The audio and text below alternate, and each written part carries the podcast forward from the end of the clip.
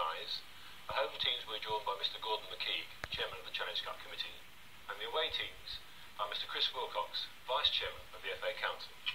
Over to you, Mr McKeague. Welcome to Blue Velvet Bag, the strangest titled football manager podcast out there. Welcome back. It has been a while. Before we go into what's been going on, the normal message, of course, is we have just completed our first two seasons in this podcast.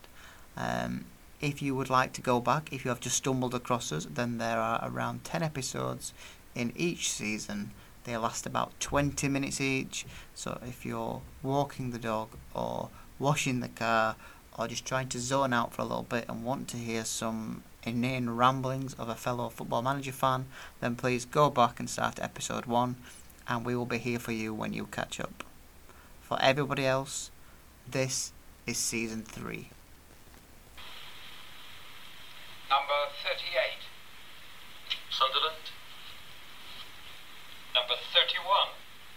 against Port Vale.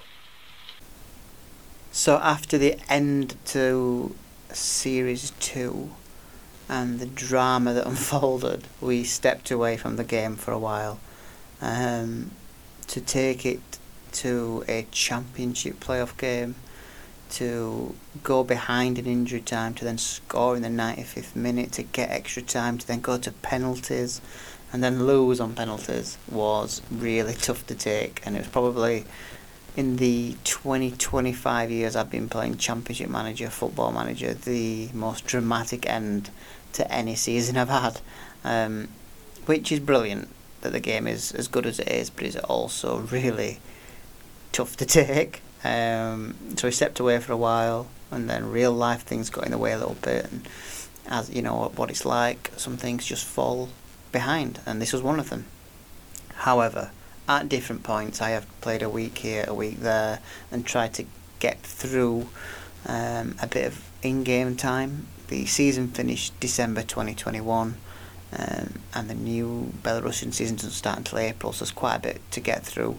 Um, the first thing I really wanted to do anyway was just to see if there was any interest in our manager Bob Cow. I mean, he had seven games in the first season to save them from the drop, and he did it in a relegation playoff. Um, the second season, from nowhere, we finished runners up to Bate Borisov um, and came so close to the title, meaning that Gorodeya have actually now qualified for Europe for the first time in their history. Yes, it's only the Europa Conference League, um, which is a bit harsh, I think. Finishing runners up should at least be Europa League, but we're in the qualifying rounds of the Europa Conference League, which is something else the club's got to look forward to. Um, so it is a very good achievement. So I thought, oh, you know what? There's a lot of jobs out there available. We'll have a look. Um, in Greece, Romania, um, we looked in Scotland, Holland. Um, where else did we? Oh, um, Poland was the one I really fancied. Maybe going to Poland, and nobody showed any interest in Bob Carr whatsoever. Um, so that made our decision really easy. To be honest, we signed a one-year extension, um, and we will stay at Gorodeya unless something falls into our laps. But as it stands, we are the manager still of Gorodeya FC, um, and that meant that once we got past December, the transfer window would reopen, and we could see if there was any way to strengthen this team to somehow somehow go one step further next season and topple Bate Borisov, which is a ridiculous thing to say for a team like Gorodeya, but you just never know. And number 4. Blackburn Rovers Number 62. will play Kettering Town. So what I'm going to do is I'm going to quickly click through um, the transfers we've made at the club, the changes that's happened in that time, and try and rattle through it so it's as concise and coherent as possible. So the best part of Football Manager is transfers. Um, so we've got a transfer history, and we'll have a little look, and I'll talk through exactly what we've done and why we've had to do it. Now you remember that last year we had Sergei Arkhipov and Dusan Bakic. They were our two strikers. They played nearly every game together of the season. Uh, Bakic we brought in on a free transfer, and Arkhipov was on loan. They scored 44 or 45 goals between them in a 30 game season, which is incredible. Um, obviously, if we're to be as successful this year, I really wanted that to be our, our base to work from. Unfortunately, Dusan Bakic, who arrived last year on a free transfer, kicked off. He wanted to leave because Dynamo Minsk in our division kept coming and kept coming for him and publicly kept saying they wanted to sign him. And he just came and said he wanted to leave, he was unhappy, he missed training sessions. Um, and you can go, I always think there's two paths you can go here. You can go one and say, right, you're basically going to write this player off for four months, stick him in the reserves, um, try and get him to a point where he starts to come back around, getting back in the team. But you're talking like a 12 month project there. This guy, we, we signed on a free. Originally, they came up with a £200,000 bid, then it was £300,000, then it was £500,000 we ended up taking an £825,000 bid. Um, and it was £700,000 up front, which is more than the club has in the bank, has ever had in the bank. So it made smart business, one, to lose an unhappy player, and two, to get that money in and hopefully be able to strengthen the team, and not only that, but strengthen the club with some investment in the youth, because our standard, our uh, standards and our facilities are just not anywhere near the level they need to be to create good footballers. So that was the first real kick in the nads, basically to lose Bakic, and then we had to obviously try and replace him. So the four players we've signed, uh, Igor Pocek, um, I'm just clicking through, he's a 27 year old left winger. Um, he cost us £19,000 from Zlatibor in Serbia. Um, crossing 14, finishing 13. He's not amazing, but he looks like a player who's steady. He's rated three and a half stars. Um, he's our best left wing at the club, and I brought him in um, on the star rating. So he was a player that I'm very happy to have brought in for, like I said, 19 grand. He's not a lot of money. Andre Tisalko, um, he's a young kid, left back. He's only two star, but he's got a four and a half star potential ability. So, I mean, we'll probably never see that um, come to fruition. But he's a he's a player that will be around the first team because of the under 21 rules in Belarus that he just ticks that box for us. Nikolai Tripkovic is a player we've signed now. He's a striker. He's somebody I really wanted to bring in. He's Serbian. Um, last year he was at FK Inđija, which earned the Serbian top flight. He scored eight goals in a relegated side there, so eight goals in 24 appearances. That's one in four. Uh, no, it's one in three. Sorry, bad maths um, and you think, okay, striker scoring one in three in a relegated side might be alright for us. It was uh, £15,000, so it's not a big outlay, but it's just somebody to come in and help bolster the squad. Alexander Karnitsky is another player we've signed now. He's a 33 year old experienced defensive midfielder, and this is a position I really want to try and find somebody in. He's got good work rate, he's got good tackling, um, he's got eight caps for Belarus. Listen, obviously, he's physicals are out there. I mean, his pace is seven, his stamina stamina seven, but he's got other attributes that I think we'll be able to use a lot more this year, especially with, I mean, potentially the added fixtures of a Europa Conference League campaign. Um, I just thought for four, I mean, it cost us forty two thousand pounds, um, but I just thought that that could be a real um, a real boost to the team experience wise. We also signed Luka Milash, um, he's a centre midfielder or right winger. He's only 22 year old. He's Croatian.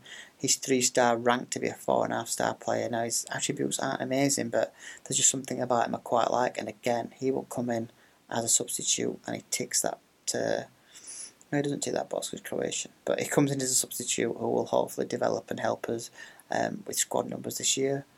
We also signed now probably. I mean, obviously we had to replace Bakic and I looked and looked for somebody who could do that job.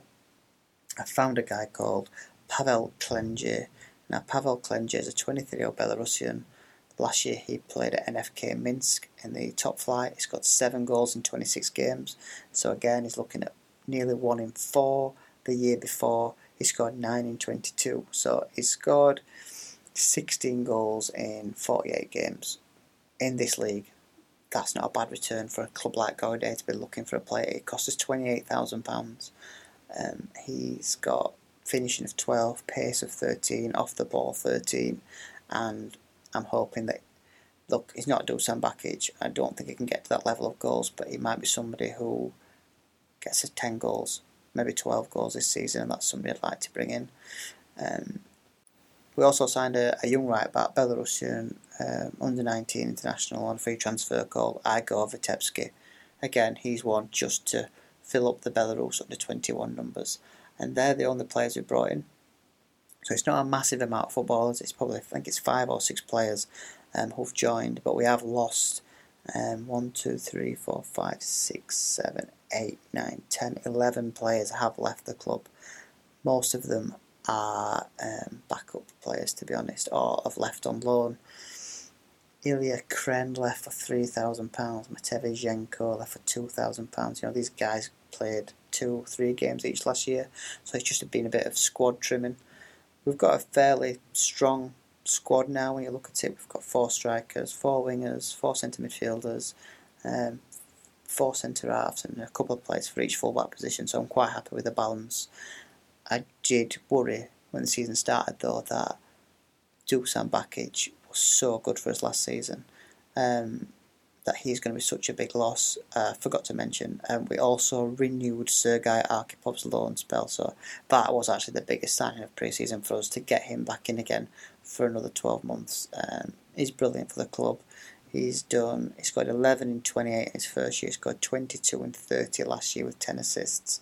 Um, so we really need him to even go on better this year, um, and maybe add another five goals to that tally if we're going to get anywhere near the top of the table that's as far as squad building's gone. Um, we added a couple of people backroom staff, but apart from that, we are as we are going into the new campaign. Number 53, Hull City. Number 10, We'll play Chelsea. So that's the recruitment out of the way. That's what we've tried to do in the four months up to the new season. The other thing, obviously, as well as recruitment, is friendlies and games to get into shape, ready for the new season. We had a couple of friendlies in February. We played Arsenal Tula and Kolos Slovakia. Um, we lost to Arsenal and we drew with Kolos. It was, it was all right. It was typical pre-season stuff to be honest, but that meant our next game was against Bate Borisov in the Superior Kubak, which is obviously their Super Cup um, and unbelievably, um, it was drama again against Bate Borisov. This time, um, we lost 3 2, conceding a 93rd minute winner. Um, we played well. To be honest, it's a good workout. It's, it's, just annoying to lose two pieces of silverware to Bate, but that's life. After that, we had three friendlies and we showed some good form. We played Baranovichi from the league below, we played Granite from Georgia, and we played NFK Minsk also from the league below. We won all three games, um, we scored goals, we looked good, ready for the season to start.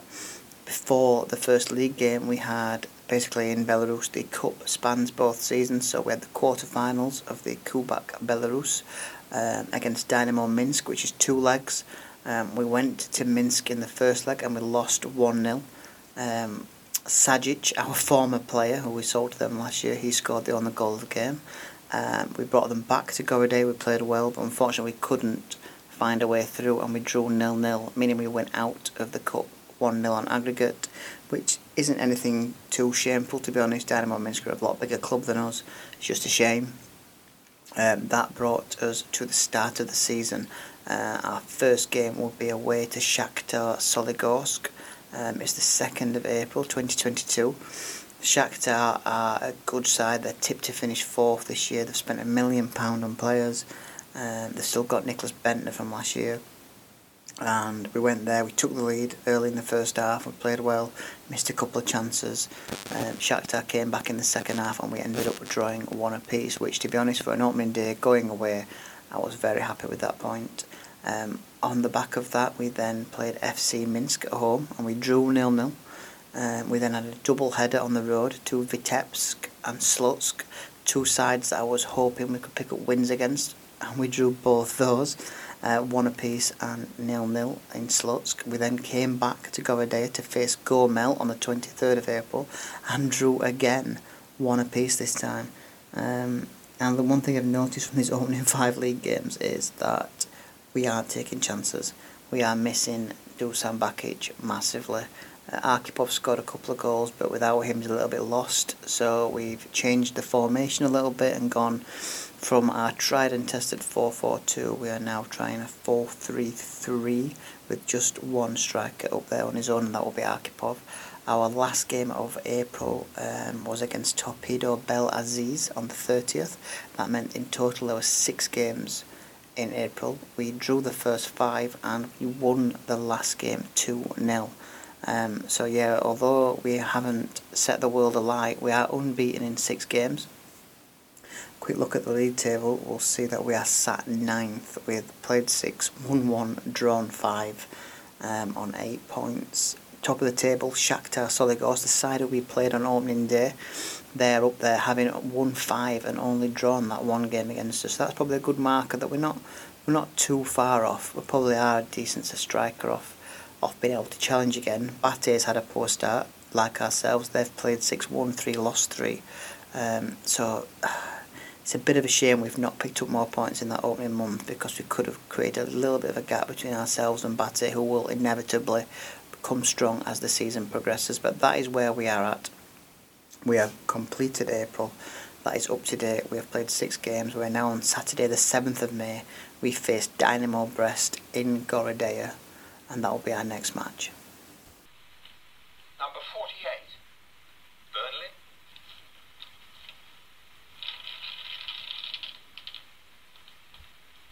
Number 13. We'll play Derby County. So this is the part of the pod where there would normally be a match and we would be playing Dynamo Brest. However, I have just recorded it and I'm going to save your ears from listening to Gorodeya nil and Dynamo Brest nil. Another draw. We played well. We had more shots at goal. We had a 1.86 xg. We hit the woodwork twice. We just can't score goals. Um, yeah, it's a real problem. and I also noticed that um, Dusan Bakic scored again for Dynamo Minsk today. Um, and that takes him to 8 goals in 11 starts for them since moving there. So it just shows the difference one player can make sometimes to a side. So I'm not going to put that in here. I'm just going to delete the audio file. Um, we did play well, like I said. We are now still ninth in the league, but obviously played seven, won one, drawn six is not a great start to the season. Um, we will see what happens over the next few weeks.